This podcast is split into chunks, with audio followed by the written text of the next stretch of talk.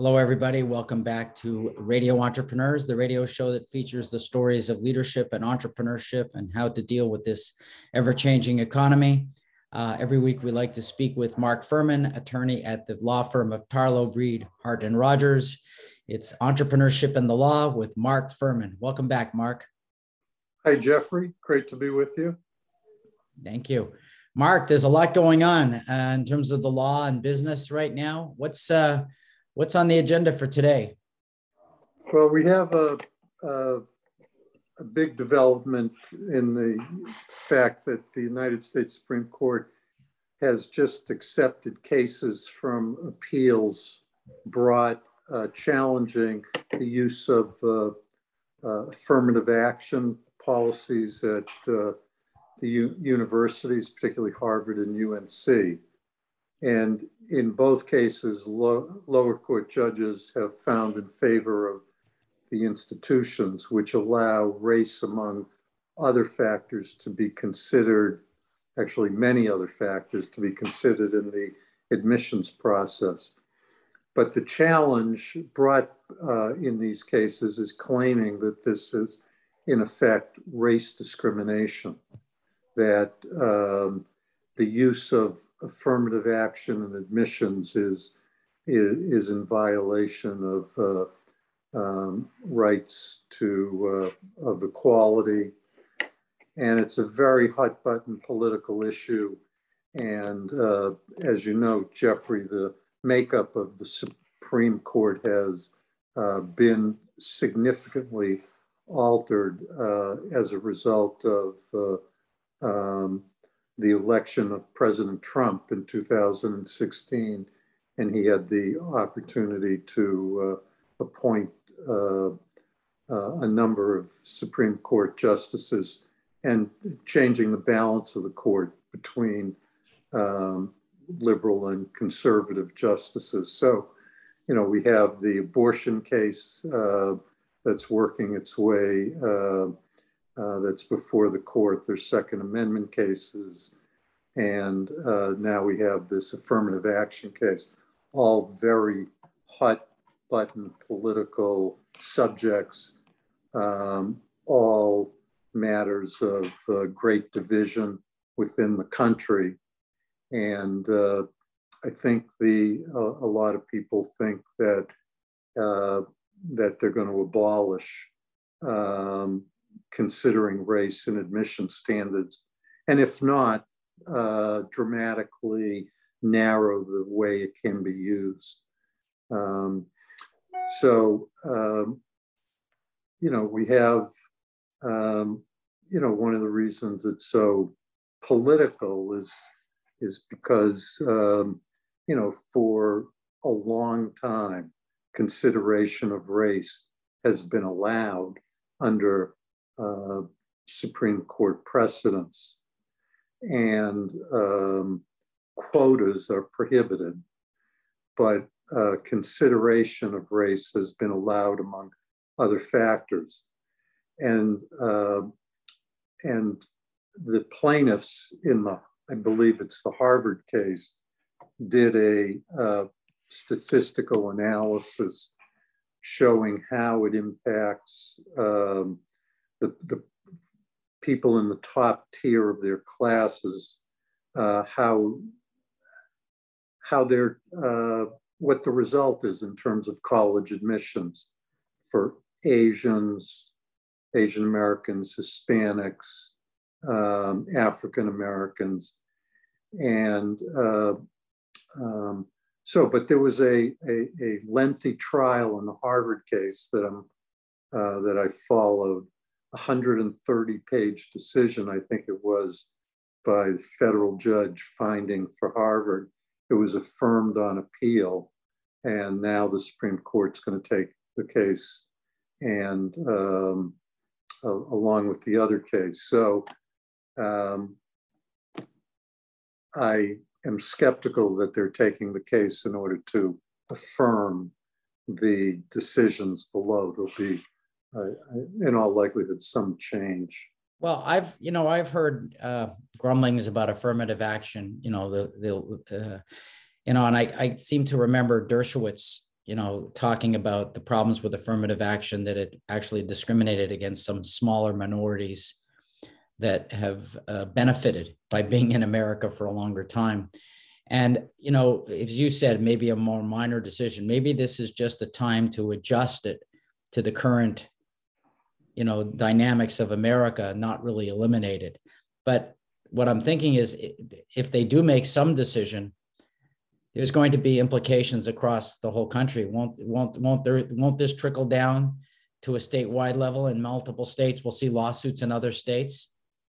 Absolutely, it will set the nationwide rule regarding whether race can be considered in the admissions factor. So it'll impact every state um, because it's uh, um, and and I, I think the court, um, you know, based upon past cases, have uh, uh, and and the new makeup of the court, um, I think there's a little bit of a signal is going to be a pretty dramatic change, if not a uh, elimination of race as a factor. It's just another example of the consequences of elections and the um, um, you know we have um, you know a third of the court is was uh, uh, appointed and affirmed by President Trump. Highly uh, unusual that a one-term president would get that much of an opportunity to um, you know to uh, nominate uh, new judges.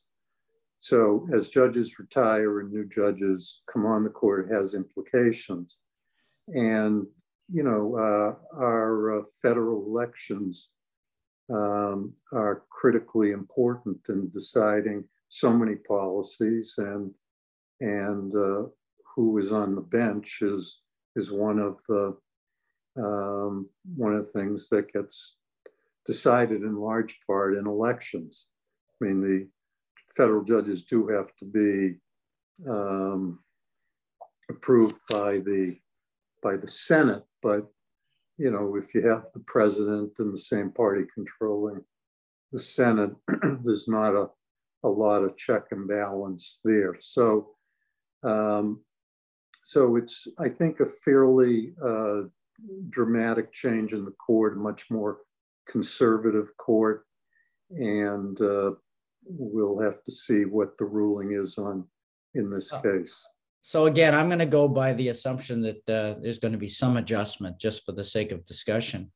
And I can't help but think that if that happens, that would have implications for hiring practices of corporations who have been following affirmative action rules as well and trying to abide by certain standards for hiring uh, that someone's going to start challenging that as well. So if it starts at schools and things change, it's going to go to employers.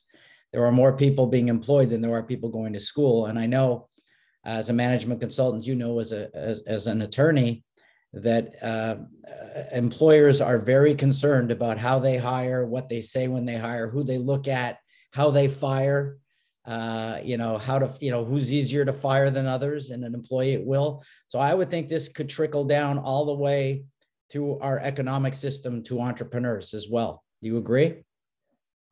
Yes. Um, you know, there are, you know, there are laws that prohibit discrimination, right? So what's, you know, what is discrimination is, is what the court is grappling with and uh, different people view it very differently.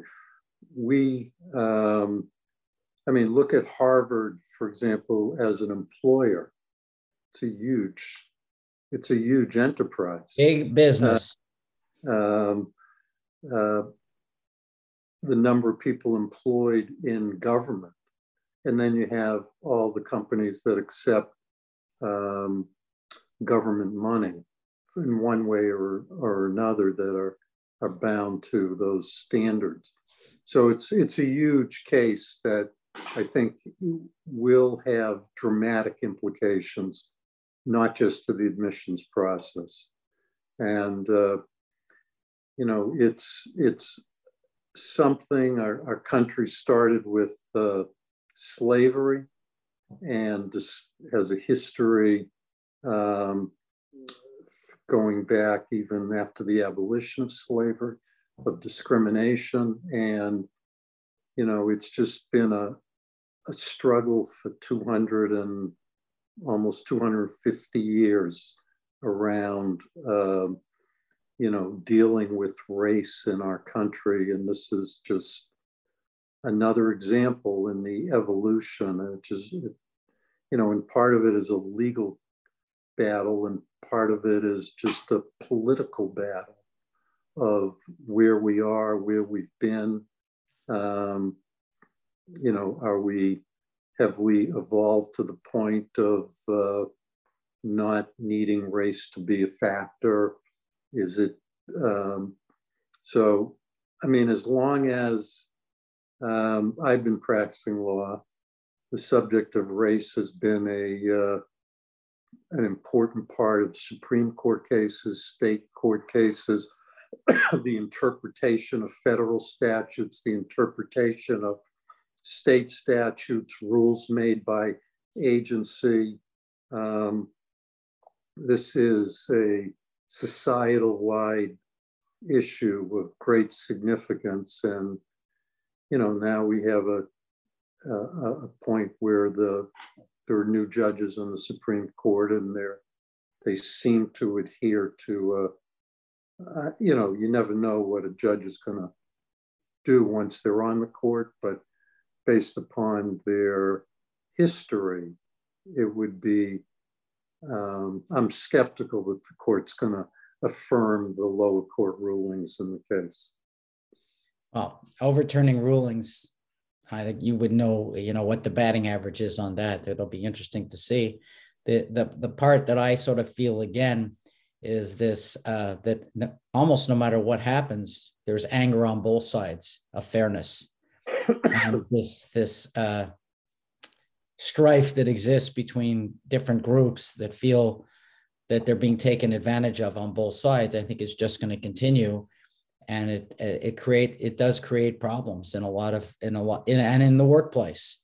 You know don't talk politics. You know it's it's a dangerous it's a dangerous discussion to ever have politics in the workplace being discussed. We you know in terms of education i've always thought education is the key to economic opportunity.